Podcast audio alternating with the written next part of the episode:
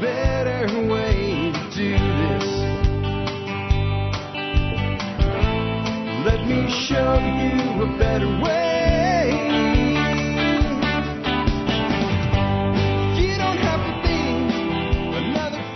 we are live. Welcome to episode 3289 of the Survival Podcast. I'm not sure how it happened, but we ended up on a Wednesday without a guest booking. Uh, on that note, I do need to get the guest form back on the website. We had closed it down so that we don't get booked too far out into the future because that results in scheduling conflicts and stuff like that. And we generally get booked out about two, two and a half months and then we shut it down. When we get close to catching up, we bring it back open again. So either today or tomorrow, the guest form will reappear like magic at thesurvivalpodcast.com. And if you think you'd be a good guest to come on the show, fill it out. That is your pitch. If you don't fill it out completely, I will delete your application. That's what will happen. And I will throw it away and I will forget about it within two seconds after it comes in. So make sure you actually complete the full form. Sometimes people don't want to put in the uh, sample questions. That's your pitch to me, just so you know. And if you know somebody you think would be a good guest, tell them about it and ask them to fill it out. Explain the rules to them too. Do not fill it out for them. That has happened once or twice and it's created conflict as the uh, party that uh, was contacted didn't know anything about it and we didn't know that somebody did it for them, that type of thing. So never fill out the form for somebody unless you are their duly appointed representative. What are we going to talk about today? I thought today was time for a throwback. After I fubbed up a little bit yesterday with all the screen capture stuff, uh, I decided that today I would rely as little on it as possible and just do an old school episode where we talk to you about a subject. And this is about as old school survival podcast as it gets. The concept of from home to homestead. This is actually one of the foundational blocks that the entire podcast community and all the subcommunities around TSP was built on. The first time I talked about this subject was July 22nd, 2008. That's a bit ago.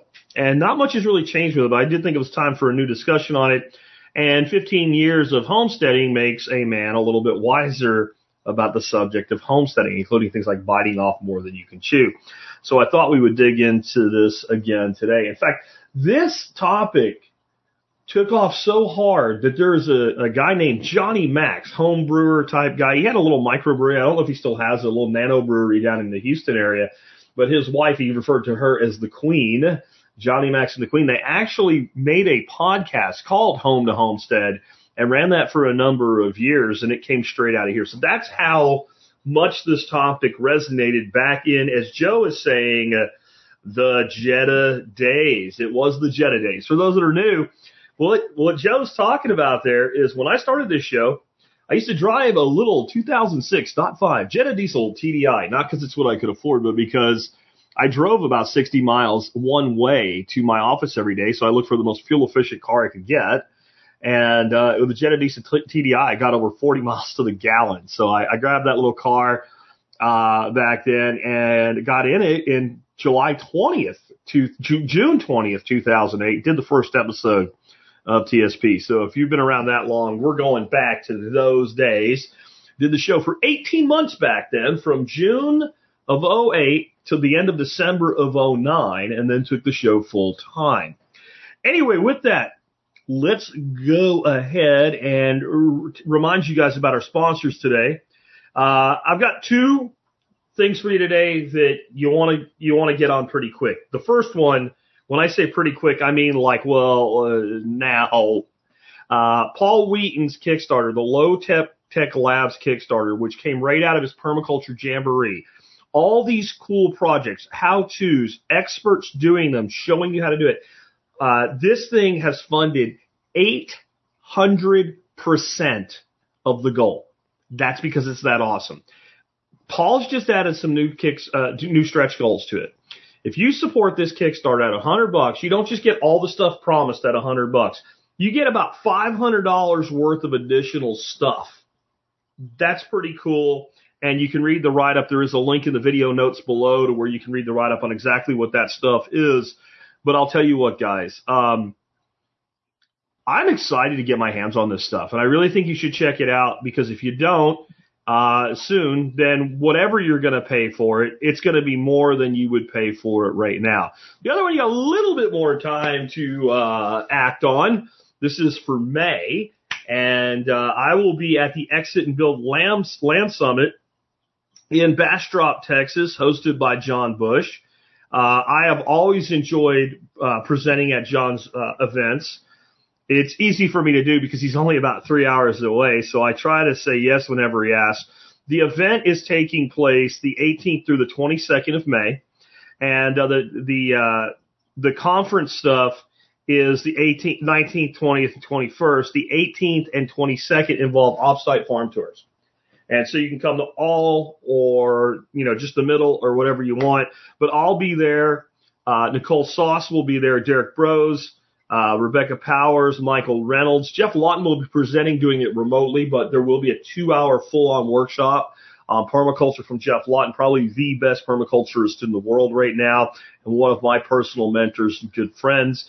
Come down, hang out. The Exit and Build Land Summit 3 uh, it is a fantastic venue. It is a very cool town. There's lots of cool stuff to do after hours. Uh, there's some really great restaurants. I always make myself available at least a night or two at events like these where I go somewhere and you can come hang out with me. I usually take a night or two also where I don't do that. Uh, so if you want to get some good quality time with myself, other TSPers, and cool folks outside of our community, come on down to this. Don't miss it. Link in the video notes below with that, let's go ahead and get on into the main topic today. Um, again, this goes back to the very, very early days of the survival podcast. I, I actually remember the day that I decided to do this subject. I had been doing the show for about a month. And what I would do is I would think about it throughout my day at my office and I would come up with a topic and I would think about the topic on the ride home. And I would often listen to the show I did that morning at the same time. And I did that to get better at podcasting. I would listen to it and go, okay, you you've been speaking your whole life and you're using a placeholder. Why are you using a placeholder? And I was like, well, you're using a placeholder because you have no audience. You're, you're talking to an imaginary thing. You're attack, talking to empty space, to a little recorder, so you don't have feedback from the audience. And I, I would try to get myself better. I'm trying to get the, there we go, get the camera to focus. Um, and as I was driving home listening to that, the episode prior to that, or maybe one day before, I had said something about our grandparents. And I started thinking about specifically my dad's side of the family, my grandfather Spirko, my grandmother Spirko, and, and these guys were first generation Americans, right? Their their parents came here from Ukraine uh, about the uh, just before the turn of the last century, long long time ago, and they had about a quarter acre garden. I worked in it all the time. We hunted and we fished for food. It wasn't just a hobby or a pastime. There was a hobby and pastime to it. There was a community to it, but it was really about if you put a couple deer in the freezer, you had more meat for the winter. That's really what it was about. We did, and we did all the hunting, small game, big game, everything. If there was a season where you could legally go out and take game, we did that. And that house had been paid off. I don't remember exactly the date, but it would have been sometime in the 60s, in the early 60s that they had paid off the house. I believe it was something around fourteen hundred dollars was the mortgage they took out at the beginning or somewhere in the early stages of the Great Depression. My great grandfather on my grandmother's side sold the house to my grandfather when they decided to start a family. And uh, shortly thereafter, it was toward the end of the Depression, I guess, because my grandfather was drafted into the Navy uh, and went back home. And I remember it would have been the 80s. It would have been about 86 that in the mail came a letter, and the letter was from the county, and it said, "This is your new property tax bill." And it was like $288 a year for the property taxes on this house that hadn't had a payment on it for over 20 years. And my grandfather, I thought he was going to get liquored up on whiskey grab the 35 Remington lever gun, go go over to Pottsville to the county seat, and shoot the place up. He was madder than I've ever seen him in my life. And it was because he was having to pay for his own property. Now think about the amount of money and how much money a month this nets out to. And, uh, as much as I hate property tax, I think it's one of the more insidious taxes. I think income and property tax are both, they're all, they're all theft, but those two are insidious because they are taxing productivity. If you tax sales, that's one thing. When you're taxing somebody's property or their income, you're directly taxing productivity. And, but I, but I understood listening to him that this was really about the fact that he had worked so hard so that his home was a thing that produced for him. He was very proud that he had not had to pay a mortgage payment on it forever. He was very proud of his electric bill that was ridiculously cheap because they didn't have air conditioning and the heat was all done with radiators and coal um, from a coal furnace. So I mean, we, the electric bill in that place back then was probably less than thirty dollars a month or something. And now here was this expense against his greatest asset. And he didn't use terms like asset. This is a dude, you know, he grew up through the Great Depression, mining coal, served in the Navy in the war, came back, was so broken down from both things that he really couldn't mine for much longer, took up a job as a trade as a carpenter and worked until he retired as a carpenter.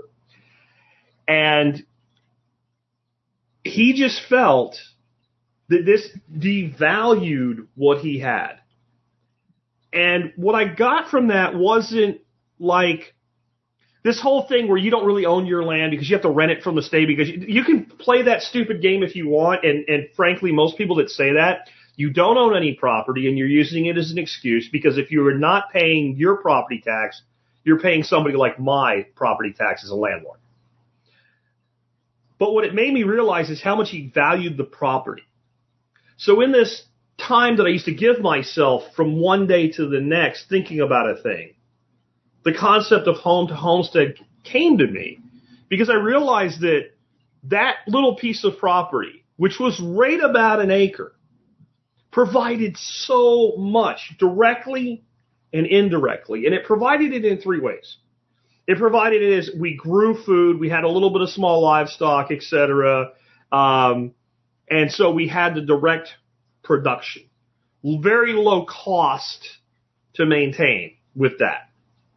Then we had the hunting and gathering, going up into the hills, finding the blueberries, the wild strawberries, the blackberries, like all of that stuff. The mushroom foraging we did specifically in the fall for like ram's head, aka the maitake mushroom. Gore, you know, as a kid, I'm eating these gourmet mushrooms. I had no idea how expensive they really were.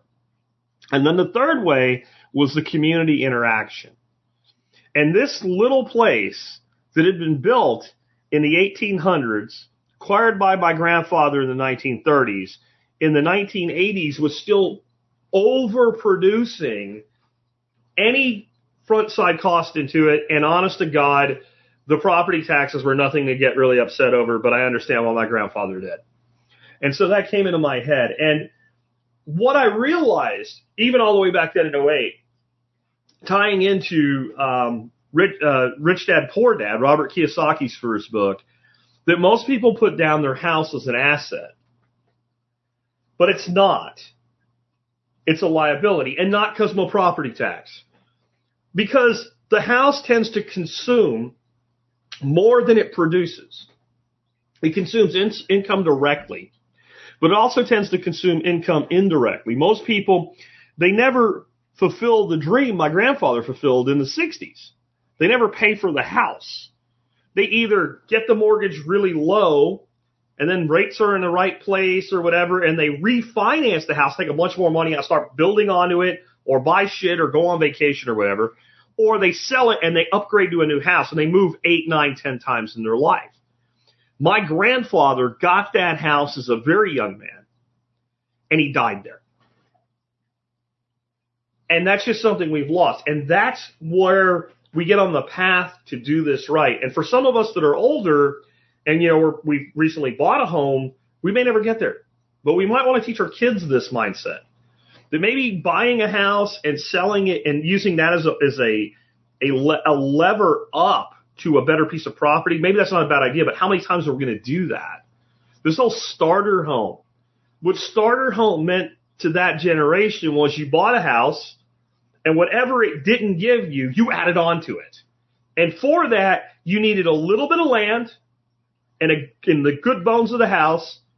And no one thought about it back then, but what you need today is a place where if you want to put an addition on or if you want to put in a second building or something, you can do it without having to go beg and plead, please, sir, please, if it pleases the crown, may I build a building on my own property, right? Like, as long as you have that, then you can do whatever you want with what you have. And that's what made it an asset. Whereas today, you have this huge amount of money going into it.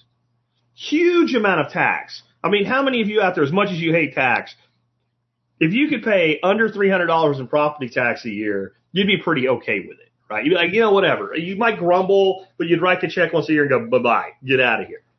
Um, and then we add all the stuff.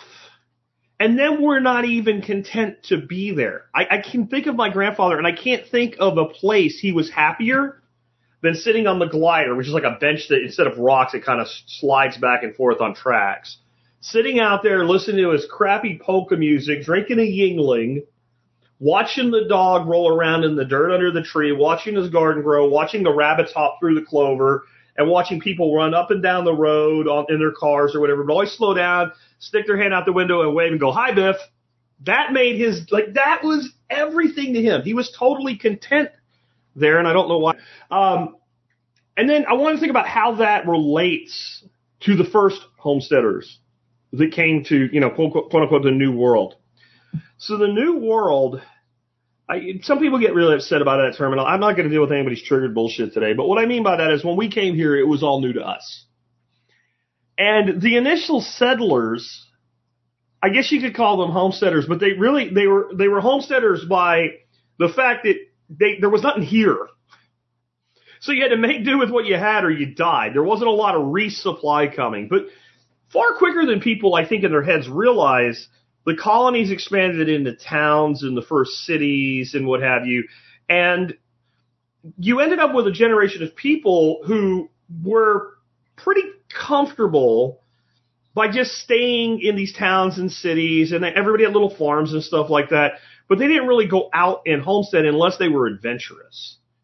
The other thing, there's people that, that came all the way from another, another continent and then they get here and like you can get a little apartment in Philadelphia or Wilmington or wherever, and you know Boston or just outside, and there's people and there's supplies and all, and yet some of these people said, you know what, I'm gonna head west.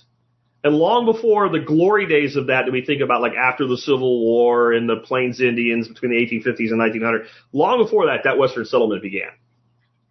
And this is before the railroads and stuff like that. And these folks ventured out squared off a piece of land somewhere, cleared it, and turned it into something.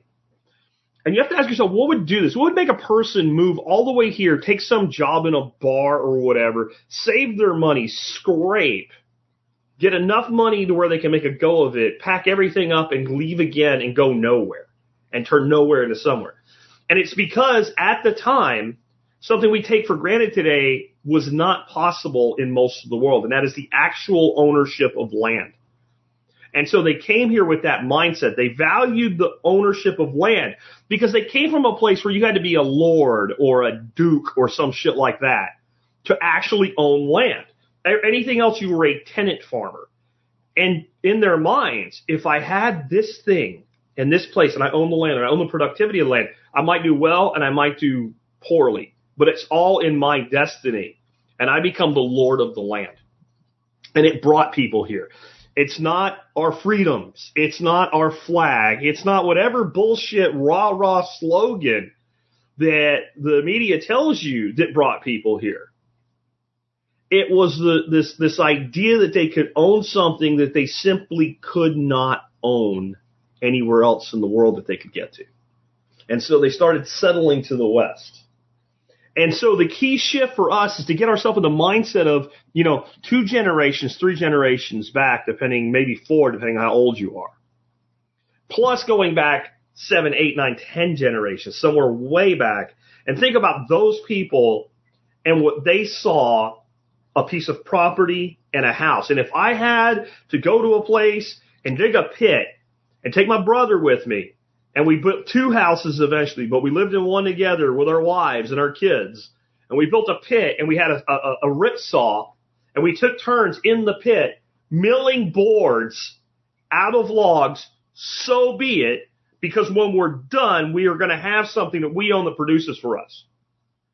And so the, the first step in this home to homestead isn't I go get chickens. It isn't I put a garden in. All of those are things you do after the first step. The first step is a mental determination, a willful intent. I want to make my home into a producer from a consumer. I don't want my home consuming my time and my money. I want it providing me time and saving me money and producing things that would cost me money if it didn't produce it for me. And that's the big switch. And so we now look at homes as something we own, but in most, for most Americans, homes own them. They spend eight hours a day working, but they spend two hours a day commuting. That's 10. So right there, you're down to 12 hours a day that exist. Say you sleep eight, you're only home awake and conscious for four hours a day during the work week. And yet most people are spending somewhere between 20 and 35% of their income just on the direct cost of their home. Taxes, insurance, principal and interest. Then add electric bills, everything else. People are spending as much as half their income on a box with a roof over it that they spend four hours a day conscious in. Where, like I said, what was my grandfather's recreation? Being on the porch watching his garden grow. Being on the porch watching the first snowfall and having community interaction at the same time. And no one said, hey, you know what we should do? We should get together and create a community. They just have one. Because people just live this way. And it, it's what like you, if you have, if you, when I talk like this today, people are like, wow, yeah, he's making a good point. If I had talked like this, if I had had the intellectual capacity to talk like this when I was 14, they would have said, kid, you're very well spoken, but it just don't, no shit, everybody knows this. That's how much we've lost in what, 30 years, 35 years? We've lost that much in, in, in three and a half decades. And this is the way a mindset into bringing it back. So I think you have to start out by buying right. I can't tell you how many people that I've known over the years, it's just friends and acquaintances and, you know, business associates who have bought property that going into it, I'm like, oh, this is going to be bad. This is going to be bad because they would always say, well, if I decide I don't want the house, I can always sell it for more than I paid for it.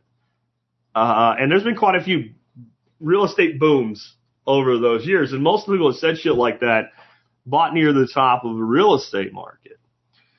So you have to buy very smart. And I've done whole episodes, so I'm not going to dig deep into it today about how to buy a house. But it's the reverse of how to sell a house. So when you buy a house, you make it look 1% better than everything on the market. When you buy a house, you're looking for the house that is fundamentally sound, but shows worse by 1% of everything on the market. You're looking for the one that just shows poorly, but it's in good shape. Now, recently, real estate got so hot, there was a hole in that theory. People were buying houses without looking at them. And if you can avoid buying a house when people are that berserk crazy, then you avoid buying a house when people are that berserk crazy. Or you get very creative on who you buy. But we have got to start out by buying a house and, and the number one thing to do is whatever the bank says you can spend, take about 25% off of that and make it your budget. And you might want to take 30 off so that you have like 5% overage when you find something that's just a little bit over. But you need to be looking in that range of 20 to 30% less at least than what the bank tells you you can have. And if the bank doesn't tell you you can have enough if you do that, then what you have to do is work your ass off and bring up the down payment to where it does work. Because there's no way that your home can ever be a producer if you don't have enough breathing room to figure out how to turn it into one. If all you like, if you're looking at buying a house, and I've seen people do this. Well, if I take a couple hours of overtime a week, then we can afford it. So no, you can't afford it. Right there, I know you can't afford it because you don't know you'll always be able to get that overtime. Right? So you want to make sure you go in at a very serviceable load of debt. Of all debt though, I will say this. The best debt is against an appreciating asset. That's, that's the best debt. As long as we don't buy when the market is stupid hot, real estate by and large is an appreciating asset. So I don't hate real property debt. I have real property debt right here. And I look at it once in a while and go, you know, legitimately, we could write a check for half of it and not alter our retirement. And then we could knuckle down for two years and have it paid off. And I just look at the amount that we actually owe on the property and go, I'd rather have the capital than not have the debt since my debt is at an interest rate of 2.71 or something like that percent. So I, I'm not opposed to debt on the real estate, but the debt needs to be so serviceable that it's not a concern. You're never thinking, I, I hope we can make our bills this month. And that's about balancing the entire budget. So we're going to leave that there. I just, I can't not say that. And I also want to talk about preppers that are like, I don't want a homestead. Now, if you don't want a homestead because you can't, because you have an apartment or something like that, you know, you can grow some herbs or something on the back porch or whatever, but you're not really going to homestead. I get that. If you have a house, you should, if you're a prepper, you should be turning it into a homestead because you're ignoring a resource. And what prepping is about is having the resources you need for when times get tough it is a long process to develop even a small homestead. And if you're like, well, I'll do that if things go wrong, no, you won't. No, you won't. Just establishing good fertile garden beds. I mean, four of them, four by eights, 32 square foot a piece, 128 square foot of garden. That takes a couple seasons to really establish high quality stuff. And you're not going to have the money to do the projects the way you're going to want to do them if you wait until you're in bad times. Or you may not be able to get the materials. That's one of the things that COVID's taught us. Oh, by the way, it's, it's okay, y'all. You can come out now. It's safe. COVID's over. Biden, Brandon signed a thing yesterday, said it's over. Um, so hopefully I won't get taken down for misinformation by telling you it's over because the uh, emergency ended because Brandon signed the uh, bill. Uh, but yeah, we did learn some things from it. And one is that supply lines are more fragile than we think they are. And there can certainly be things that make it even worse than what we experienced during that. But all preppers need to be homesteaders at least a little bit. If you're not, you're not using the asset that you have and your asset's probably turning into a liability. I also want to talk a little bit about why you might not want and maybe shouldn't get a lot of land. And by and a lot of land is subjective. Three acres to some people's a lot of land. I've been told you talk all you talk to us like everybody's rich like you with a giant farm. I'm like I got three acres, dude. I don't have a giant, and it's not a farm. It's a rock shelf. Right? That's huge to me. So you know I I get that. I, there was a time in my life when I would have thought a piece of land three acres is pretty damn big you know, and thought maybe I I would say at some point in my really early years, as you're you're coming up and everything's so hard, I I might have felt that maybe it was out of reach even. But it's not that big of a piece of land. It is a lot of land to take care of when you have to mow it though. It's one of the good things about living here where it doesn't rain in the summer and the grass stops growing. You don't have to mow that much. And then you got the birds out there taking care of it. But with the three acres of mowing is a lot of work. It's a lot of work. So um, and you don't need that much land. So again, my grandparents' place was about an acre, and one part of it was like a big stripping bank, which is where they dig the dirt out for when they mine coal and stuff. So like usable three quarters, and we had about a quarter acre in garden. And the rest was just grass. We produced so much food that uh, the whole family ate from that garden. And when I say whole family, I don't mean the people that lived. I mean like my family, people that lived outside the home that were part of the family, came over and helped and all. Like then every year I had to give away food that my grandmother was just like, I'm done canning for the year. Take this away. And she would write names on little grocery bags and I would carry them to all of the older people in the neighborhood. And I mean, I would go up to somebody's house with like two full grocery bags. I don't even know they make them anymore. The kinds she used to put, you used to uh, fold and make book covers for your school books out of. Guys that are old enough to remember that when we went to school with books and pencils and paper instead of tablets, right? And so like the old school big grocery bags, I would carry like to a house, two bags, and I might do that two or three times at the end of the, the growing season and four or five houses like that out of a quarter of an acre.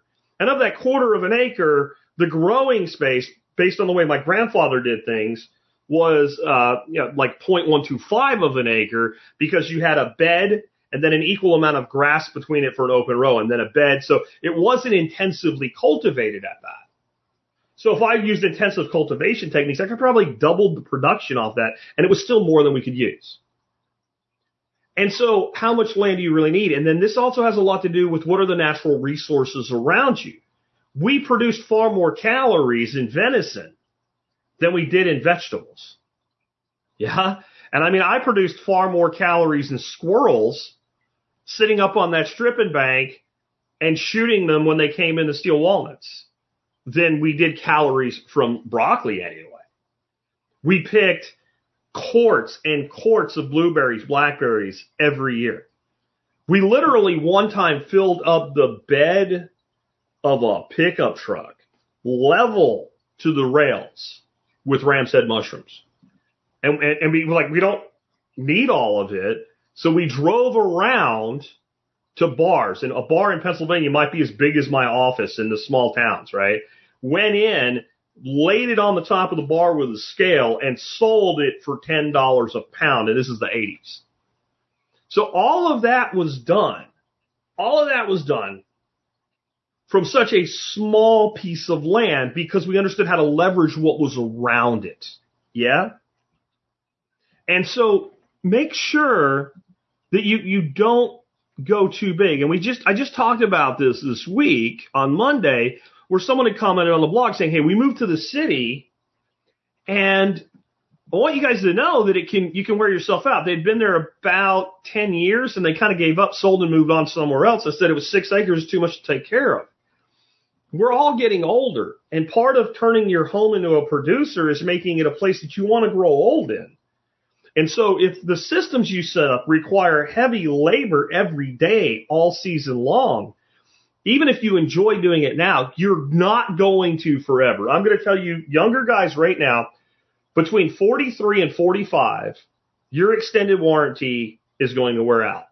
Those days where you could go bust yourself up, go to bed totally hurting, wake up in the morning, drink a cup of coffee, pop two Advil, and go on with your life like it never happened, they will come to an end. And unlike your car, no one's going to call you and offer you a new extended warranty. It will expire and it will be gone. And then it is a downhill path. There's a lot of things we can do to stay healthy. I, I, I'm still pretty healthy, I think. Losing a bunch of weight over the last few years, that helped. Working constantly, that all helps. But physically hard labor every day is not just whether or not you can do it. Do you want to do it? I want you guys, as you grow old and as I grow old, to be able to be like my grandfather and sit on your porch and smile and enjoy things. And when something needs to be done, you might be like, ah, crap, something broke and have to go fix it. I don't want it to be hard. So we need smaller, actively managed areas or somebody else is doing it. If you go buy a hundred acres, most of it's pasture. It's being grazed by cattle or sheep or something. And you set up a system where you can manage them and it's not a lot of work for you. Great. Great. Or somebody leases the land and does it or you have tenant farm or whatever. That's fine. But for most people, I think a half acre is a huge piece of land to manage for intensive production. So please don't overdo it. The main reason I like a bigger piece of land is to keep people away from me. If you gave me a hundred wooded acres right now, I'd probably clear about an acre of it for active management, maybe a few other acres for some ponds and stuff, but mostly it would be four wheeler trails and woods. And if it was raw land and I was building a house, I would try to build that house within reason as close to the middle of that sucker as possible so that no one's around me and everybody will leave me alone. That may not be you. If you want to live in town, part of a community, village, whatever, that'd be fine too. But don't bite off more than you can chew. Or again, it's not an asset, it's a liability because it requires effort or it goes to shit. Yeah. Um, how do we turn our homesteads into producers? What are the things we do? The most obvious one and where most people start is by growing or producing food. And I think this makes a lot of sense because it's something that anybody can do. Wherever you live, there is something that will grow well.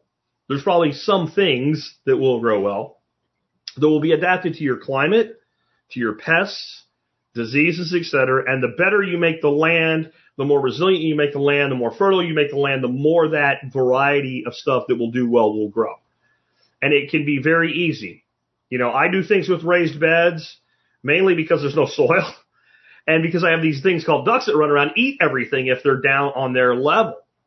But it, you know, where I grew up in PA with my grandfather, he would have never put in a raised bed.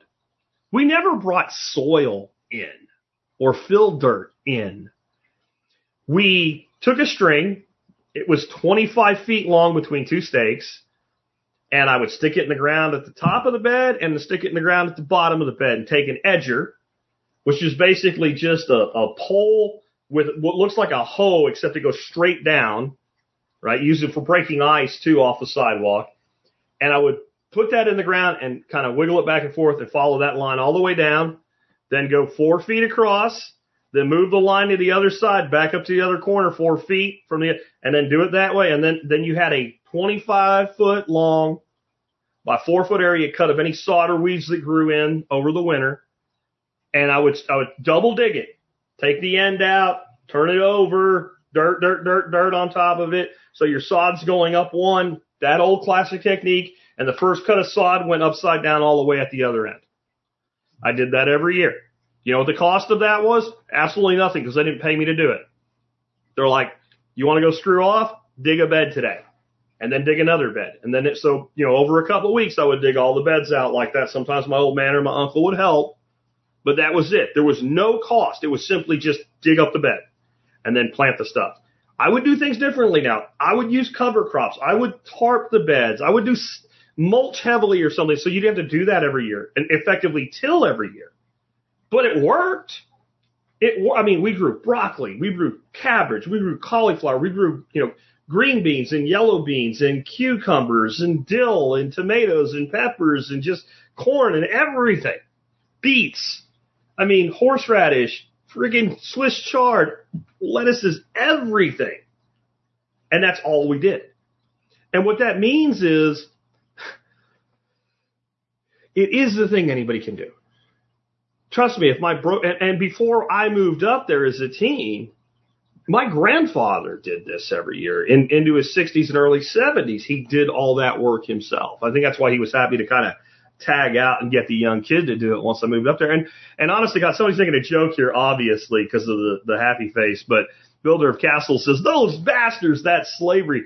There were times when I would have preferred not to, but actually I enjoyed myself. And I think that this is another aspect of homesteading and having work that kids can do on a homestead. I think my work ethic today and my work ethic ethic coming up through, you know, going from packing boxes when I first got out of the army and moved here in Texas in a warehouse to uh, being a, a top producing salesperson making a hundred grand a year plus in three years has a lot to do with that shovel time. The attitude of like, this is just a thing that needs to be done head down, butt up, and get to work. Don't look at it. When you get to the end, you'll know you're done, and it's much faster if you don't keep looking at the finish line and you just focus on the work that you have to do. So I think the homesteading pays dividends beyond the direct dividend of food production, especially when kids are involved, right? Remember, they'll grow up and leave those, so don't design the system fully based on their labor. Like that, that was a mistake that my grandfather made that, you know, with a grandkid, he never had to worry about that at his age, but it it would have run out had he uh, he had lived longer. Um, another way though is to generate income, And what I want to start adding to this that I didn't I didn't use this term back then because I didn't know the term in the very beginning when I first started talking about this is function stacking.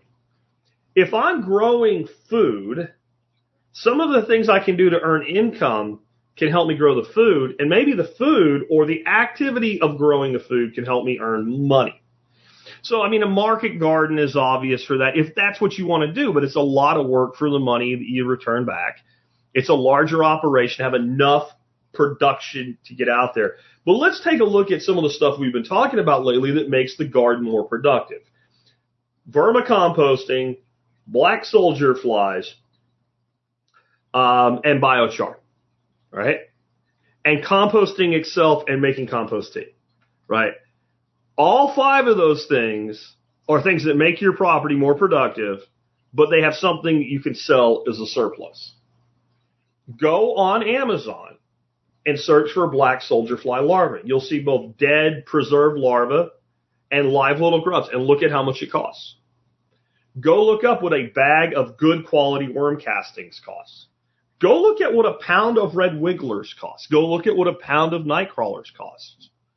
Go look at what really good compost tea costs. Go look at what biochar costs. So one could absolutely set up all the systems to deal with waste streams, improve the hell out of their garden, sell the surplus, and earn an income. Now, is that a walk away from your job income? Unless you get really serious about it, probably not. But this is the way homesteaders of the past thought. If I can make 200 bucks doing this thing that I'm kind of going to do anyway, then I should make that 200 bucks, put it in my pocket and forget that it ever happened. Me, my neighbor, and the fence post are aware of that 200 bucks. And then the thought was, well, how many of those 150, 200, 500, 75 dollar things can I do? How many of these things can I do? And it, the idea was the more I can do, the better. Instead of trying to grow one into this giant thing, or I maybe become a target, or I become, or I spend all my time on it. I'm much better off if I can put 500 bucks a, a month in my pocket. That's just extra money. And then I can use that to pay for other improvements or other inputs that I need. And effectively, then all my production is a zero sum cost and may be profitable. And then, like, if you start looking at how that would all pair together, and K-Bonk, I'll go ahead and answer his question for me now. It says, are, am I generating black soldier fly larvae? I am not right now. I have a really big, like, 100 gallon Tupperware bin. I think will make a great soldier fly bin. And I have a vacation coming up next month, this month. It's only like 15 days away now, and I got a bunch of rewinds to do and all. So I'm going to build that component of kind of my next rollout of things after we get back. That I'm going to set that up. But look, this is how I'm going to do this. And if there's going to be an income from it, I want my grandkids to take charge of some of this. But my plan is to build the black soldier fly bins and feed the larvae to the birds and the fish. And if there's surplus, then the kids can sell that. And if the kids will get active, this is like Grandpa 101 here, right? If the kids will get active and actually start treating it like a business, what I will do for them is become their guaranteed wholesale customer. Right? And what I mean by that is I'm going to pay less than if they set up, you know, Teagan and Braylon's, you know, plants and fertility or whatever they set up. Right? I'm going to pay less because I'm the one teaching them, mentoring them, marketing for them, and putting up all the initial front end costs. Though we're going to have a lesson in front end costs. We're going to have a payback out of the business if they actually do it. But if they do it, I'll basically turn it over to them, let them run it, buy what I use, and then teach them how to sell what they have in excess at a higher price to the market. Right? That's my like homeschool hope out of this, and we'll see if they'll do it. Um, but the pro- the progression is you you feed the waste stream to the soldier flies far more than the worms. Because worms will eat anything. Worms will eat straw. Worms will eat grass. Worms will break down fibrous material. The black soldier flies, they don't want that. Like, They want a rotten orange or an apple, or they want a dead thing off the road, or they want like a bunch of food scraps, or some wet dog food, or what have you. That's what they want. They'll eat coffee grinds too, but they don't like lignin and stuff like that. Worms will like persist on anything. But people think what the black soldier flies leave behind is compost. It really it it's they call it frass. It's a nice way of saying maggot poop. So you take the frass and you feed that to your worms and you get really supercharged material. So now you're growing soldier flies, producing the soldier fly larva, taking the frass producing worms and producing great compost, super badass compost. Right. So that then becomes your primary fertility input into what you're doing. Now you add the biochar to it, and I've taught the boy how to cut and size material, how to run the kiln. Right. We know we can put it through the um, leaf shredder now. We know that the chipper shredder does work on biochar as long as it's been quenched. You give it about two days to to dry out. It'll still be very wet. It goes right through, straight into the garbage can, no problem. Now you can put biochar in there, plus you have a biochar as a standalone product. That's a lot of product out. Now I have to start vegetables every year. If I can get the kids linked in on this, man, you know, there's no reason you can't start five times more than what you need, plant what you want, and sell the differential. And I, I am trying to get them zeroed in and honed in on this. My granddaughter is learning how to, to, to clone mint plants. Uh, they're they're away on vacation this week. Next week, I plan to to to take her and her brother out and see if they can get them excited. I'm going to teach them how to make mulberry from my uh, my dwarf mulberry. Uh, Mora Mora is al, Morus alba Issai is the variety mulberry. It clones like that and uh, goji berries, and I want 50 of both. And I'll pay them. I'll pay them a dollar a plant if they take care of them till they're fully rooted and growing and ready to be transplanted. Uh, and they can definitely make more selling them than that. But again, I'm the wholesale customer, right? So it can be multi-generational too. And I was talking to my wife about this and what I'm hoping in teaching them how to do this isn't that it necessarily becomes a business they take full time as young adults. If it does, great. I want them, I, I want my grandkids when they're 18 years old to understand how to, how to start a business and, and not just from reading a book, like from actually doing it, understanding like cost analysis, how to market a product, how to set up a basic website, how to do basic online marketing, basic search engine optimization, be able to look at products that you're selling and say, I shouldn't sell this one anymore. We sell some, but we don't make enough money on it. We don't need to sell this. Or, hey, this is a loss leader. We don't really make money on this, but this is why we sell the other things. The business I just laid out for you, if you can do it, you know what you want? you want an egg business to go with it. And you want to, pre- I don't care if it's chickens, ducks, quail, whatever, but you, you need to have a premium egg business. And what I mean by that is most people that ask you how much your eggs are go, what? Screw that. I'm going to Walmart. Bye, bitch. That needs to be, don't say it that way, but that needs to be what's in your head. Bye, bitch. I don't sell to you.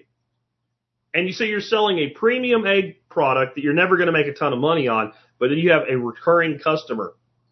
And then you can market into a recurring customer base. I want to teach my grandkids that.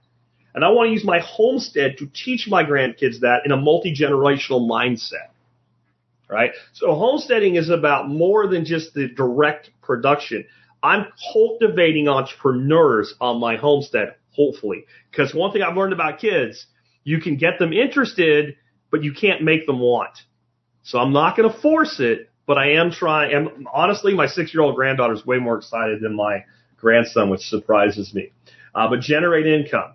You can put in if you have a bigger piece of land. You know, if I had that big piece of land I talked about with all the woods on it, I would I wouldn't clear it, but I'd put a few tiny houses, probably off grid, on it, and some glamping sites, and I'd Airbnb or Vrbo or Hipcamp or whatever that shit. Right? And again, money in the hand, some of that stuff you can't make between you and the fence post, but you can do a lot of expense against income in that type of arrangement.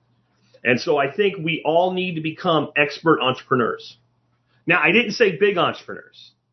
I didn't say that we need to make our living as entrepreneurs. I said we need to be expert entrepreneurs. So my grandfather, in my opinion, was an expert entrepreneur. He never made enough money from entrepreneurship to pay all his bills. He made enough money from entrepreneurship, they didn't give a shit about his bills. That's a different mindset. This is the, I'm going back again to like the 1800s. Every small landholder planted a cash crop farm, but usually had a job. And if it involved getting on a horse and riding into town every day, then that's what they did. But they also did other things.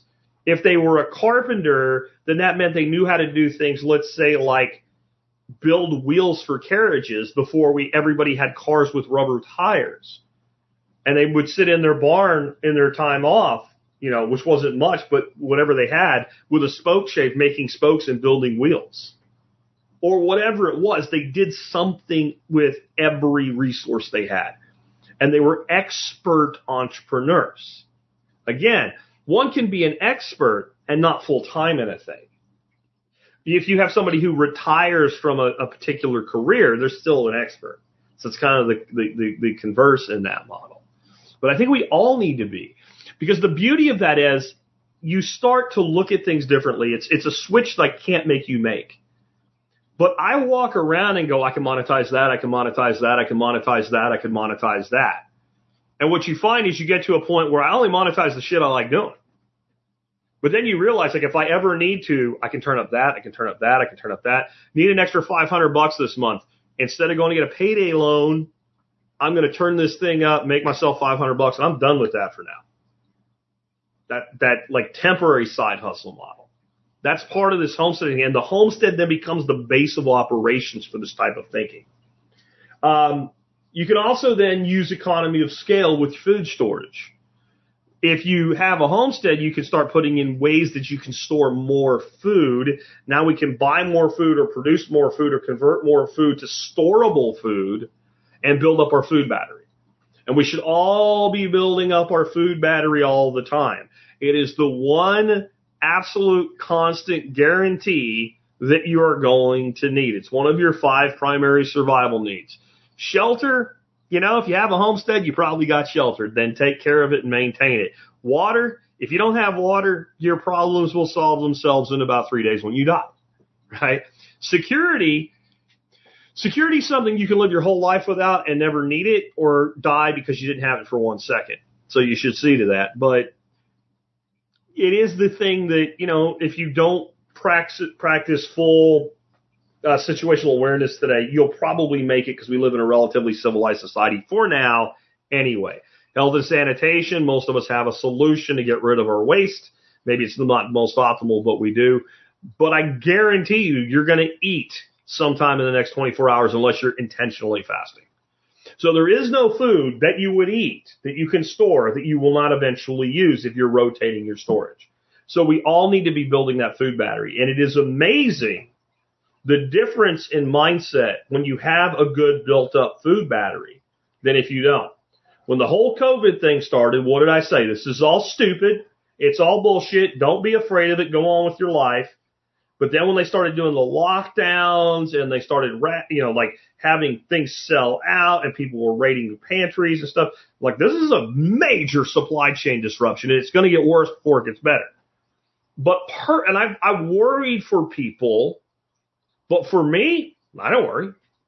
For my son and my daughter-in-law, my grandkids who were worried, I'm like, well, come on, you guys, you're not the in-laws. I'm not feeding the in-laws. I've told the in-laws for years to, to, to, to do this for themselves. You're my kid and my grandkids and my kid's wife. You guys are good. We've got enough food. We're good for a year.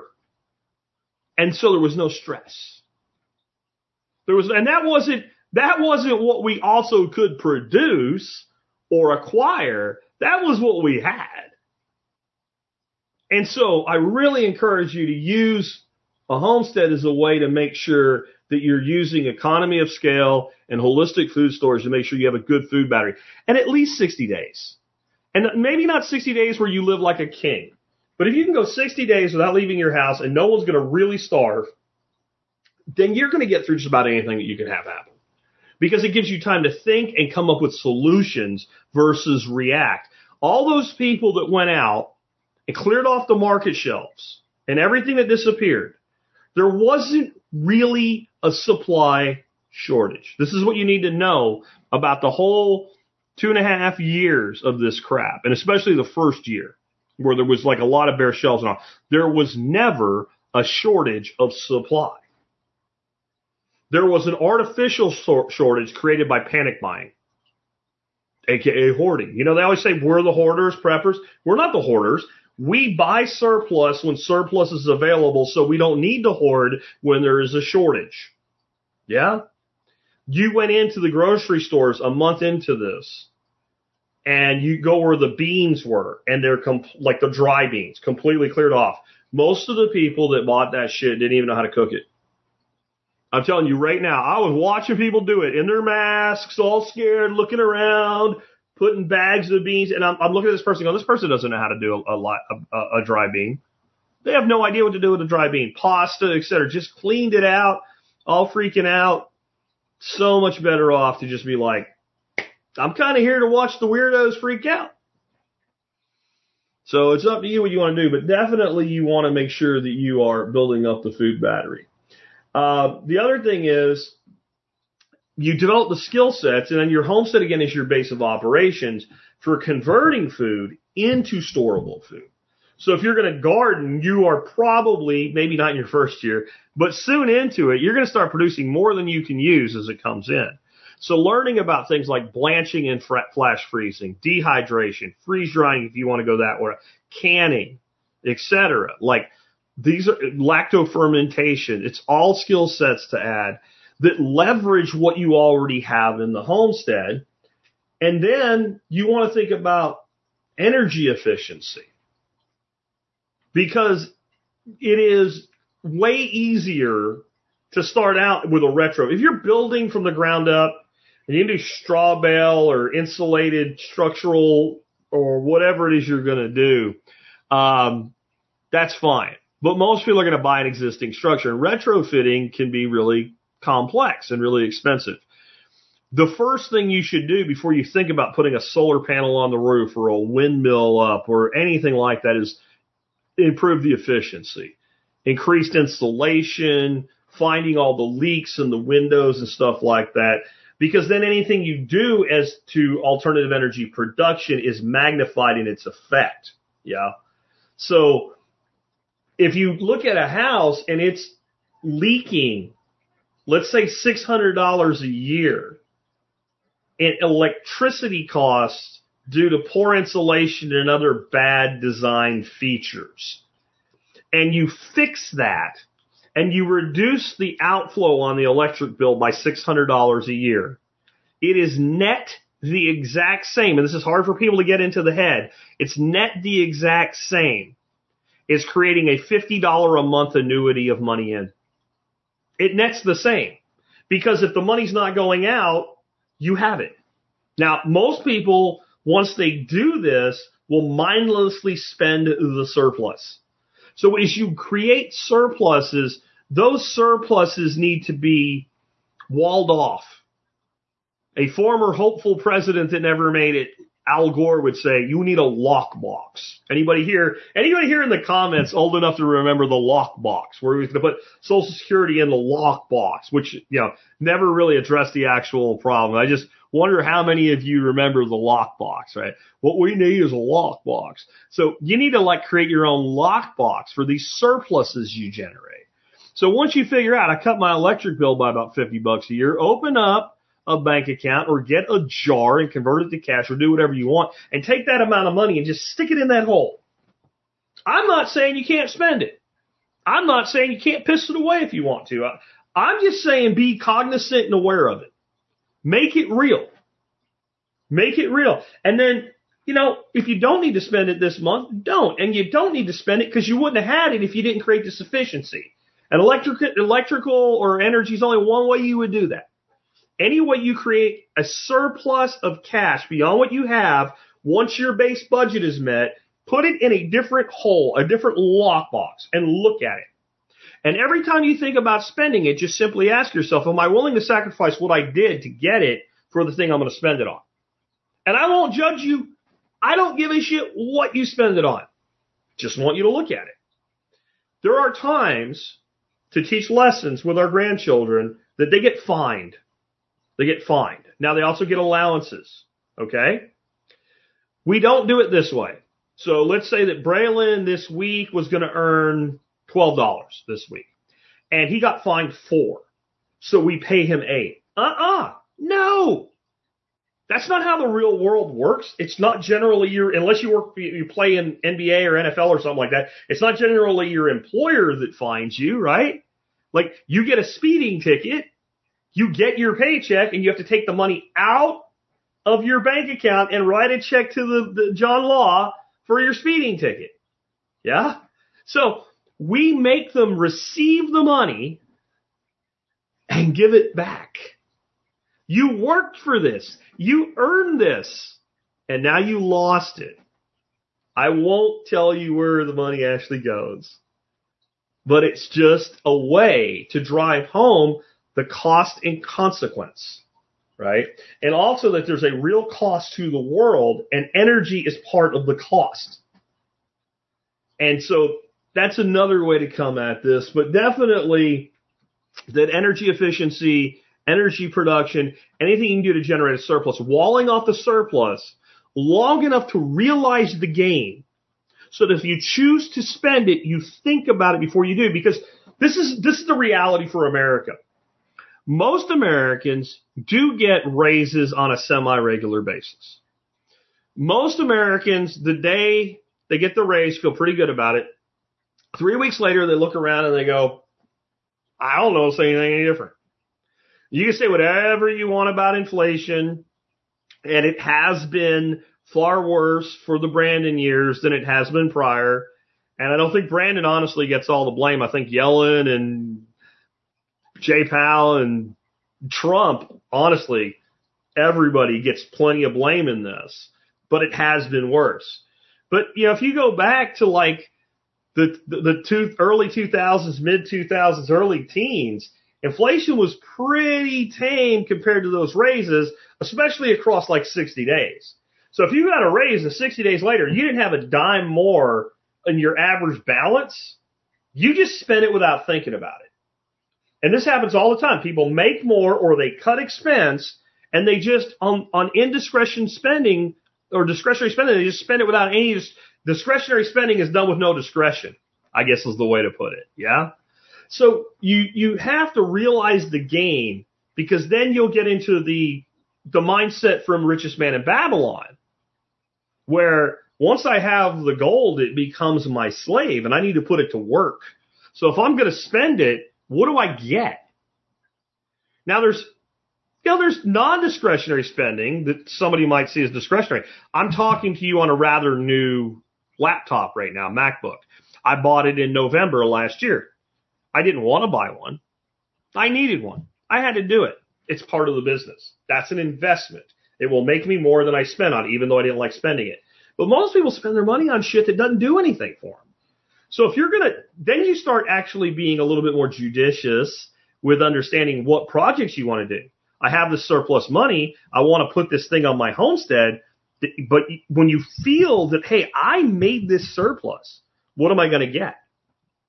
And we tend to do less, not more, as far as building things. And we be more, we're more selective. And we, at least if, even if we do the same amount, we end up making a different decision. We make a decision to do the things that are most productive and highest ROI first versus the sexy things that we want to do because it seems fun and exciting first. Yeah. So definitely start thinking about creating that battery of not just food, but that battery of economics and then at least looking at it for a little bit before we squander it. Next, learn local foraging. And I would put foraging, hunting, fishing all in this category. I'll bet you most of you that think, man, there's, there's no real good fishing around me. There's some little pond somewhere that you could go into your worm bin, dig through it, throw a dozen or two dozen worms in a can, throw some dirt in there with them, put the lid on it, put it in a little lunchbox cooler, take a couple little push button reels and come home with a creel full of bluegills or bullheads or something like that. How many times a year do you have to do that to make a dent in the food bill. What's your cost in that? What's your cost? Let's say you have to buy $100 worth of gear. Okay, it's $100 plus zero. And whatever the gas is to get, where you would probably go screw off somewhere else if you weren't there. So the gas is a net zero too. And so if you can put a couple, three, four pounds of fish in the larder every time you do that, it starts to make an impact pretty quick. Again, think like those extra expert entrepreneurs that were our grandfathers and our great uncles and stuff like that. So part of being an expert entrepreneur was when I and my great uncle Pete came upon this massive surplus of those ram's head mushrooms. My inclination was, man, I'll take my share home to grandma. You'll take your share home to Aunt Millie. Uh, maybe we'll give a little bit away. We can't ever use all this. And if, if somebody's gonna say, well, you should have told other people that you don't give away. Okay. Let me tell you something this. Ram's head mushrooms grow back in the same location every year. They grow at the base of certain trees, specifically certain oaks and some other things. You don't tell people where your hole is that you get your ram's head from because the word will spread and earlier and earlier in the season people will take them younger. So you don't tell anybody. So my thought was just leave it. He said, no, I got this. And we took trip after trip. And I mean, we literally full size Chevy pickup filled it because he knew exactly what we were going to do. He's like, we have, we have, this is a monetary win. And my uncle Pete, who was so tight, he was so tight, he could squeeze two nickels together tight enough to turn them into a dime. Okay? That's how tight he split that money with me because I did half the work. I, I believe that was done as a lesson too, because he could have given me 10% and I would have been happy. But we walked away with a pocket full of cash each because we knew what to do with what we found. That was, but that was local foraging. So you start to see function stacking different, right? And I look at it today and go, man, there's so many things I could have dug up out of the woods and planted and cloned plants out of and sold. Like I didn't even understand the opportunity that was ahead of me right there. In the end, though, it's really about how you think more than what you do. If you take people that think the way that I'm talking about today, and you took 10 people and you showed them a potential homestead, it was all the same one, a certain amount of land, some outbuildings, etc., and said, if I dropped you off here, you didn't have a job. You have to make a go of it from what you have here. What would you do? Odds are all 10 would have similarities and differences, and none of the 10 would have the exact same plan. One might say, look, this building's great. There's some power tools here. I could add a few more things. I could start building cabinets. Cabinets are expensive. I only need to do two jobs a month, two custom cabinet jobs a month, and I'm good. Well, that person might have that skill set. So that might be their mindset. Another person might go, this house is crap. I want to put a cabin in. And I don't really want to do a cabin. I want to do more like, like timber frame and I'm going to need board. So I'm going to go out and I'm going to invest in a badass mill and I'm going to mill my own lumber. And then my income is going to be that I'm going to mill lumber for other people. And another one might look at it and go, gee, look at this, man. That outbuilding's perfect for cultivation of insects like black soldier fly and vermicomposting. And that is a market garden. And you get 10 totally different lifestyle designs. And a lifestyle design wrapped inside of we'd call a permaculture design or a homestead design. See, and this is what most people get wrong about designing a homestead or doing a permaculture design of a homestead or regenerative agriculture design or whatever it is. You design not the land and the housing. You design the lifestyle by designing the property, the housing, etc. You first figure out, like I said when I talked about this this week, right? Design element zero is the the client, the people that will live there, that will do the work, that will eat the food, that will reap the rewards, that have to provide the labor where it's required. So if we start from that mindset, the way that we design a, a property starts out with I'm designing the property to match the lifestyle. And that's just a totally different way to think about things. You have to ask yourself again, when you listen to this podcast and you hear me saying this, I'm not the only one saying this stuff. But I'm pretty typical of the person saying it. You know, maybe not everybody would call themselves a redneck hippie duck farmer like I do, but I mean, you don't have school teachers teaching this. Elementary, high school, or university. You don't have them, no, anybody explaining things this way. It's all being done by people that actually are living what they're teaching, which is the complete opposite of having a person teaching business at business school at a college that's never run a freaking business in their life, isn't it? And so why? This, this is, everything I'm telling you today is the root of American culture. This is the root of American culture. This is what this country was built on. This is what made us such an amazing place. This, even think about fierce independent spirit. Fierce independent spirit isn't getting outraged at the outrage of the day, posting some shit and yelling and screaming. That's not a fierce independent system. Fierce or, or, or, or fierce independent uh, uh, people. A fierce independent person simply says, I see all your crazy shit. I'm living my freaking way, my way, anyway. Go screw. That's what the people in power fear. That's what they don't want. If you're going to have to eat the bugs, own nothing, and be happy because you're happy with what you get, you can't have a fierce independent spirit. You can't be a person that's like, you know what, screw this. I'm just going to make some money out of that, that, that, that, and that. And then I'll, well, that's not going to be enough for the whole year. Yeah, but I'll think, I've got that shit to do. By doing that, I'll build a customer base and I'll meet people and I'll find other opportunities and I'll figure that shit out when I get to it because I'm going to live my life my way. If you don't like it, go screw off. Go shove a cheese grater in your ass. I don't care what you do, but don't tell me how to live. That's a fierce independent spirit. When you can tell somebody who's telling you what you have to do, go screw, shove a cheese grater in your ass, now you have a fierce independent spirit, especially when you mean it. When you're willing to say, here's a cheese grater, take this and shove it where the shun don't sign, and you mean it because you don't need them. That's what built this country.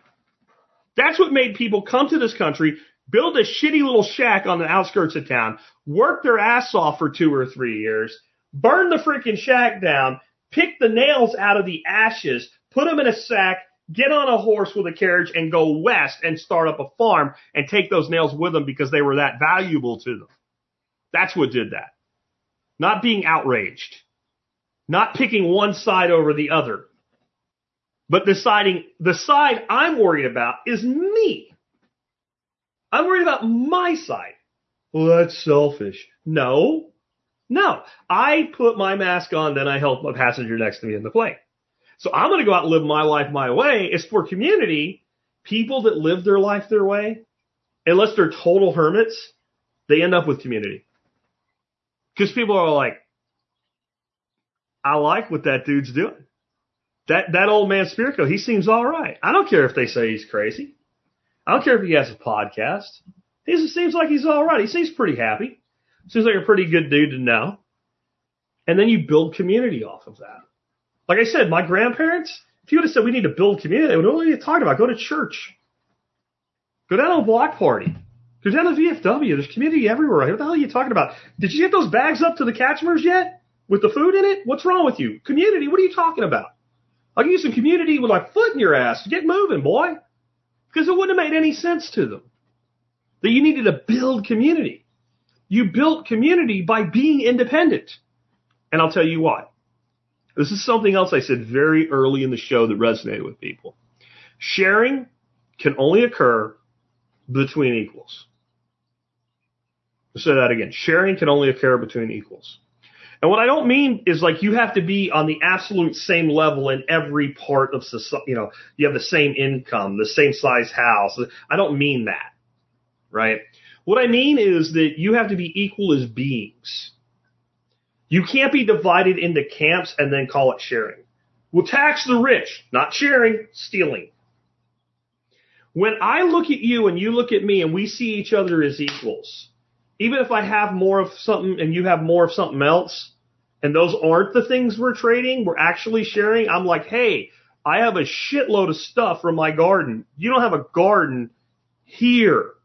Not somebody comes over and goes, give up your surplus, man. I'm like, I just literally need to give this to you. That's sharing. And then whatever you give me back, it may be in some form of emotional reciprocity, but unless it's actually a trade, it's a share back and it occurs naturally. And often in organic communities that coalesce around themselves, I give you a thing, you give somebody else a thing, and I don't worry about the scales balancing. We have commerce and we have community sharing, community commerce and community sharing, and they're different. I don't need to sell everything. I know that this family is getting older. They don't have a lot. They're living on freaking social security and we have all this excess. I'm not going to charge them for it here. And I might take some of that same surplus down the farmer's market and sell it. Right? And if I need to grow a little more for that person, I will because they're my neighbor and I care about them. But that's independent. Who, because who made me do it? Who made me take that approach? No one makes me take that approach. You can't make somebody do that. It doesn't work. They tried stuff like that in communist country. It failed miserably, collapsed under their own weight when they tried to do it that way. So they do it with money. Go to work for the man, get in the gerbil wheel and spin it like the rat that we see you as. And as much energy comes out of there, we'll just take a share. And guess where you are? You're right back being a sharecropper in the feudal system in Europe in the 16 frickin' hundreds. That's all you're doing in the modern world if you don't add things like we're talking about today and other things to it. Oh, sharecropper, man, it was so hard. Dude worked his ass off in the fields all day long, and the lord of the land who charged him rent for the land also took half of his crops, and he had to subsist on the other half, what he could eat and what he could sell. It was so terrible. Dude, let me introduce you to 2023. You go to work, you work all day for an asshole who doesn't like you at a job you don't want, sitting behind a desk, getting fatter and fatter. And the government takes half of everything you earn before you even start paying your bills, and then they tax everything that you do, and you end up with about 25 to 30% of your actual efforts that you get to keep, and you have to spend those to subsist. You're right back where we were 300 years ago, but you falsely believe yourself to be free. And the most dangerous thing there is to that system of order is someone that says, I don't think so. I'm not going to do it that way. You want me to pay a lot of taxes? I'm going to start a business and move a whole bunch of my shit from the necessities column to the expense column. I'm going to grow so much of my own food that I don't need as much income and you can tax me at that poor person level. Because by the time I get done with expenses and not buying shit, I'll be there. You want me to send my kids or my grandkids to your school so they can be trained to be a rat in a wheel? I'm not going to do that. No, you can go screw. I'm going to, my kids, my grandkids, right? By the time they're 18 are going to be able to explain to you what a balance sheet is and how A equals L plus C. I might be a redneck duck farmer, but I also have a background in accounting and finance.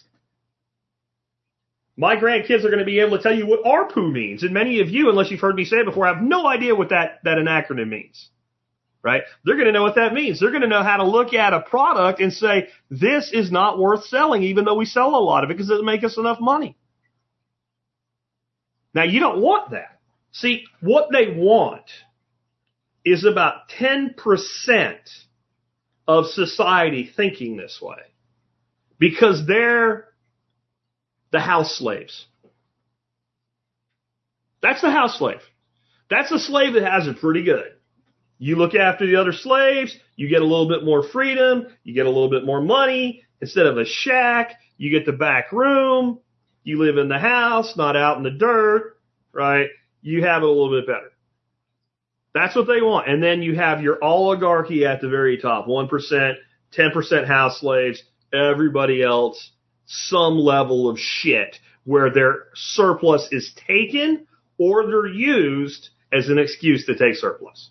So they either want you working your ass off and taking half of what you have or doing nothing being a drain on the people working their ass off because they don't need all of the part they take from you. Those other people make the money too. We won't get that in today. But when you separated the American from the mindset of homesteading, that's when all this became easily doable. Easily doable. Because instead, like, what's, what's going to happen to the poor people? Even in the 1880s, you, if you had said that in Minersville, they would have said everybody here's poor, and you don't help.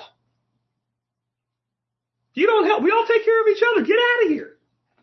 Now everybody's like, oh yeah, the poor people, roads and schools, the poor people. We need taxes for a civilized society. Well, they take your money and blow some kid up across the ocean with it. It might sound ridiculous, but this is how we put a stop to it. We don't just use our homestead to grow food, we grow the next generation into a different mindset. And we do it every day a little at a time, like eating an elephant. Can't do it all at once. And it's the same spirit that drove the original settlers. And I do believe it's still alive today. It really is. Think about what it took to get a person that had enough money. And we're talking about the debtor prisoner that was sent to Georgia, a debtor's colony or something, but there's a lot of people that, you know, if you wanted to get from Europe to here, you didn't just like thumb a ride on a boat. You had to pay for your passage. You, know, maybe you could, if you're a single guy, maybe you could work as a hand or something and get across. But most of the people that did it came up, you know, came across as families and things in the early days. They probably had something at home and they wanted more. And what they really wanted was out from under the thumb. I want my own thing. They lived under monarchy and feudal order, and there was this place called America where there was no king. Even when it was still colonies, the king was busy over here, and we'll throw his freaking tea in the water and have a revolution over a 3% tax. That mindset is like, I will own something of my own. And that person became an expert in a hundred subjects or they died. To be blunt. And even some of them became experts because of diseases and stuff back then died. But when you went out and cleared 40 acres with a saw and an axe, built a house and started farming or whatever it is you did, you either became an expert at a whole bunch of shit or you died. And your kids became experts at a whole bunch of shit and we corporatized the whole damn place over the last hundred years. But the Spirit's still here. Do you have it? If so, what are you going to do with it? The modern homestead is really about, it's as simple as changing the mindset from this is a thing that consumes my income and my time and gives me very little in return other than I have to have a house to something that's not just hey, I'm laying up equity in it that's an asset.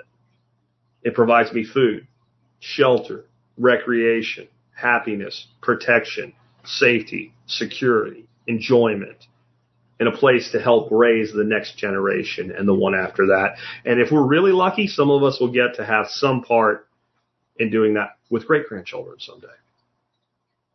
Home to homestead. Do you have a house or do you have a homestead? The difference is mindset and what you choose to do with it. Hope you guys enjoyed that. I did star a few things today. It's a little bit difficult to do when I'm alone, but let me just go through and see what I have. Uh, Space Girl, we pay 345 yearly in property tax for 160 acres. Someone zoned agricultural. Good for you. That's something you can definitely look at with, and that might be something when you're looking at land. Let me add to that that you really want to get more land than you think you need for. For instance, in Texas, to get the ag exemption, we have to have at least five acres. And I had a gentleman on a bit ago, the guy with the bees and all, And one of the things I've learned from him, and I didn't know this, is that you can do ag exemption in Texas anyway with wildlife habitat management. So you can get a lot of wooded acres. You don't have to cut it down and grow hay. Look into the programs that are available and wildlife management would just mean making your hunting really, really good. Builder of Castle says with the banking collapse coming, what is the benefit, disadvantage of paying off a mortgage? Many banks will be calling in loans or other shenanigans. I'm going to tell you right now, this idea that banks are going to call in loans is not going to happen. No, because that will result in, in Congress clowns dangling by their feet from lampposts in DC. So this idea that, you know, banks are going to be like, hey, hey, you owe me all the money on the mortgage right now or we're foreclosed. That's, that's just, of all the things you have to worry about, that's not one to worry about. The bank collapse thing, whoever holds your mortgage, when it collapses, a bigger bank will end up, you're going to end up with four to six banks controlling everything. This should make no difference on your choice to be a homesteader or to buy a house or to maintain your house. Now, paying off a mortgage. If you had the money to pay off the mortgage and the banks did call in the mortgage, you'd still have the money to pay off the mortgage to save the money. Because then you have both the property that you can service the debt easily on and the capital to cover if that ever happened. If you pay it off, right, and capital becomes what's hard to get your hands on, and you can't re-leverage into the mortgage to extract the capital out of the equity because times are tough or maybe your income's not there, then you're stuck. So I'm not saying not to pay the property off. I'm saying this is not a factor in what you decide to do. Again, I look at it, the, I probably owe 25% of the value of the property right now because of what I paid for it, the fact that we pay a little bit extra here and there, um, how long I've held the property and how much it's appreciated and how much we went in down with. I probably owe about 25%, have about 75% equity. If my property value drops in half, I'm still sitting on what, 50% equity. I'm not worried about that. And I would rather have the capital than be 100% capitalized into the property based on the debt that I already have. Now, the other side of this, let's say we get, hyperinflation is a word I hate. I've talked about it many times as to why I don't like the term, be, the way it's used around, because I believe that definitions matter. They have a meaning. And if you say a thing, then you should be meaning what the thing is. So hyperinflation is 50% inflation by month for six months or cum- cumulative annual inflation exceeding a thousand percent. Either or would fall under a textbook definition of hyperinflation. I don't think we're going to hyperinflate, but let's say we go into major inflation. If we go into major inflation, then the people like me are sitting pretty. We could pay off our balance due for next to nothing, and our cost of servicing the debt is ridiculously low. So I, I, that won't change my position at all, and I don't think it should yours either. K Bonk is asking about black soldier flies. I already answered that one and start, forgot to unstar it.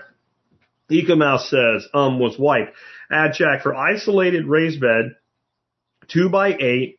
Do I dress over last year's soil roots and remove, replace last year's growth, chop and drop and top, or what? Thanks. Whatever you want what I do most years is I put down a cover crop and then, and I don't, this is before I chop any remaining standing. I throw down a cover crop. I throw down a new layer of compost for the year. I drop and then I'll thin scatter mulch on top of that and water that in and let that cover crop grow right up through the chop and drop and I leave all the roots in the ground. That's what I usually do. What I did this year, because I just didn't want, I didn't want the maintenance of a garden through the winter. And I had a feeling I was wrong, but I had a feeling we were going to get another hard winter here where the cover crop would mostly be froze down.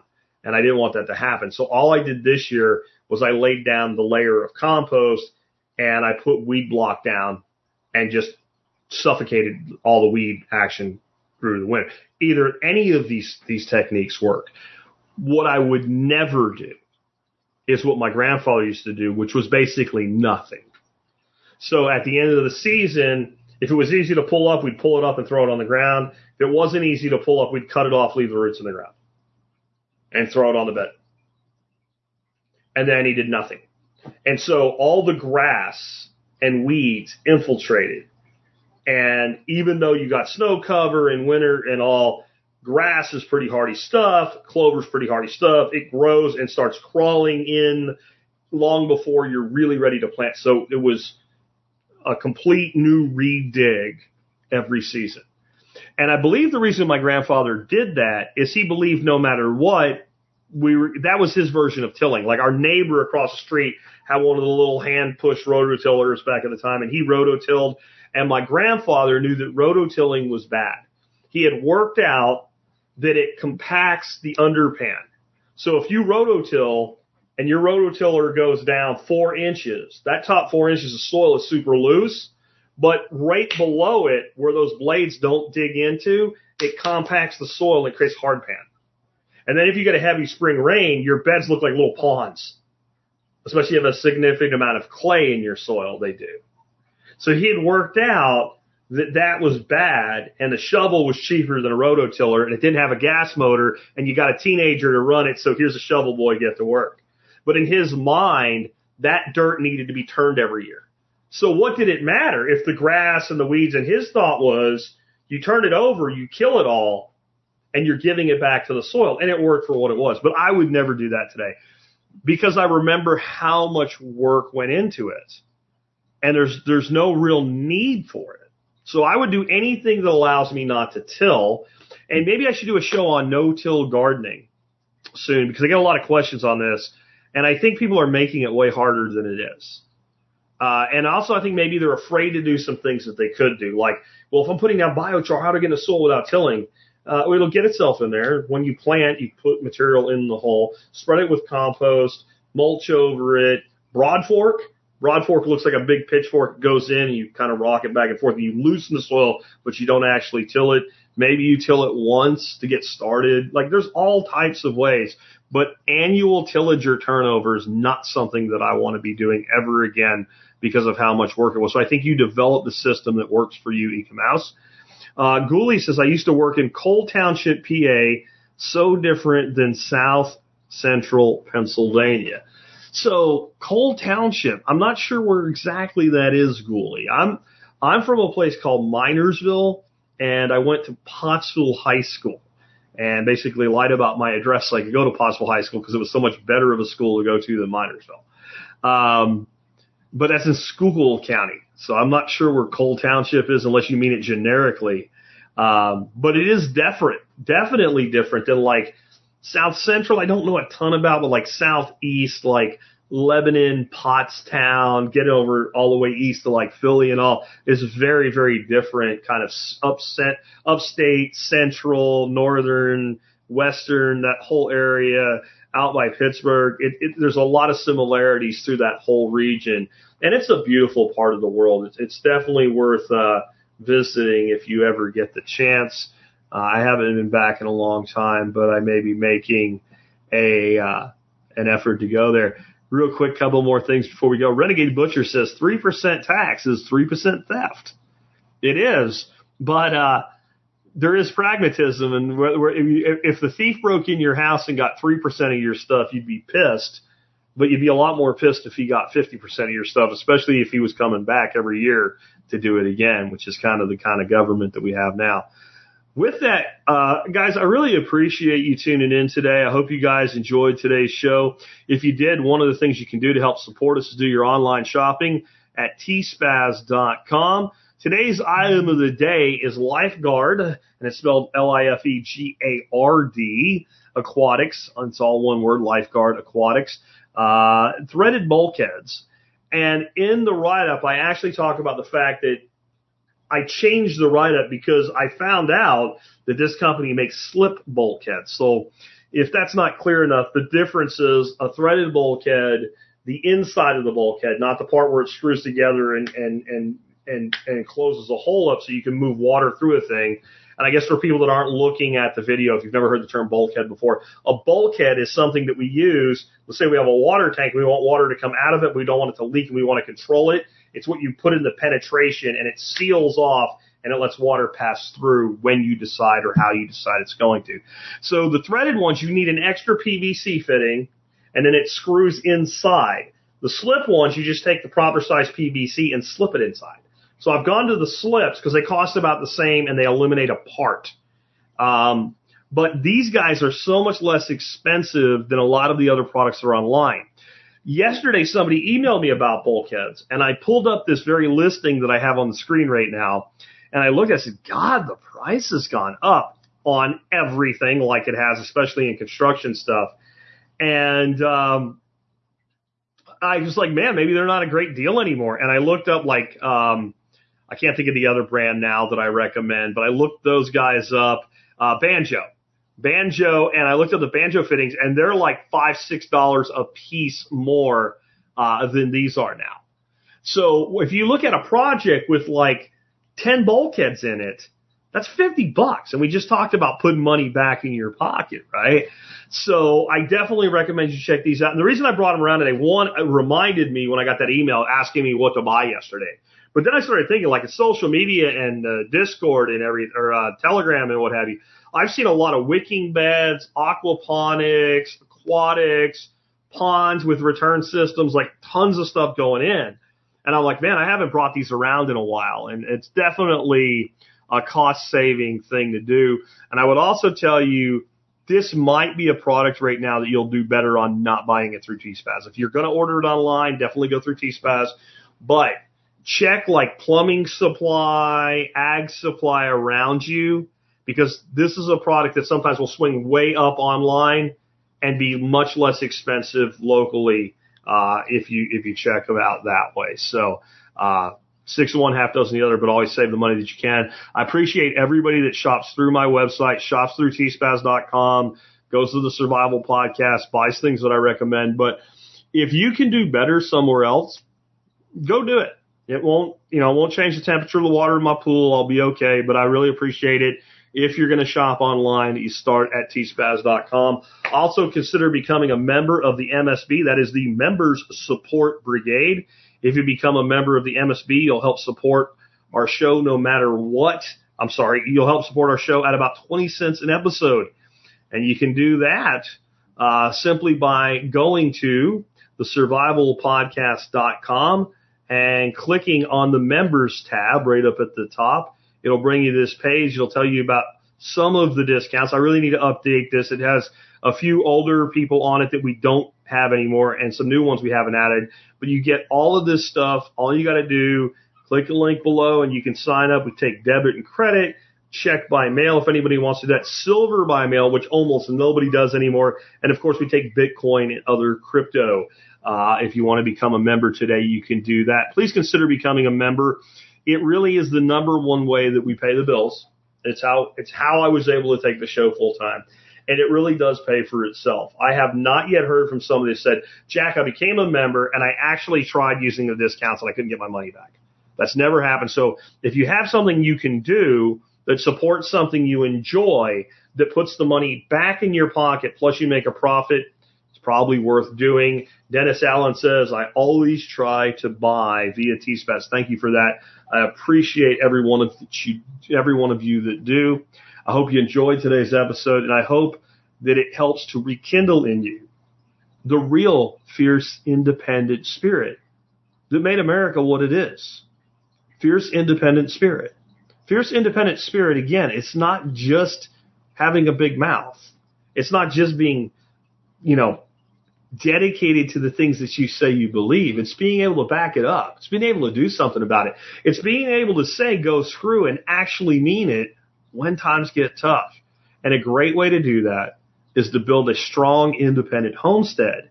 And you do that by going from home to homestead, from consumer to producer. I'll catch you guys tomorrow with another episode. Are they gonna bail you out or just run you?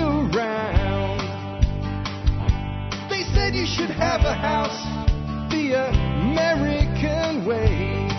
A dollar down, a dollar a month, and you'll never have to pay. There's a better way to do this. Let me show you a better way.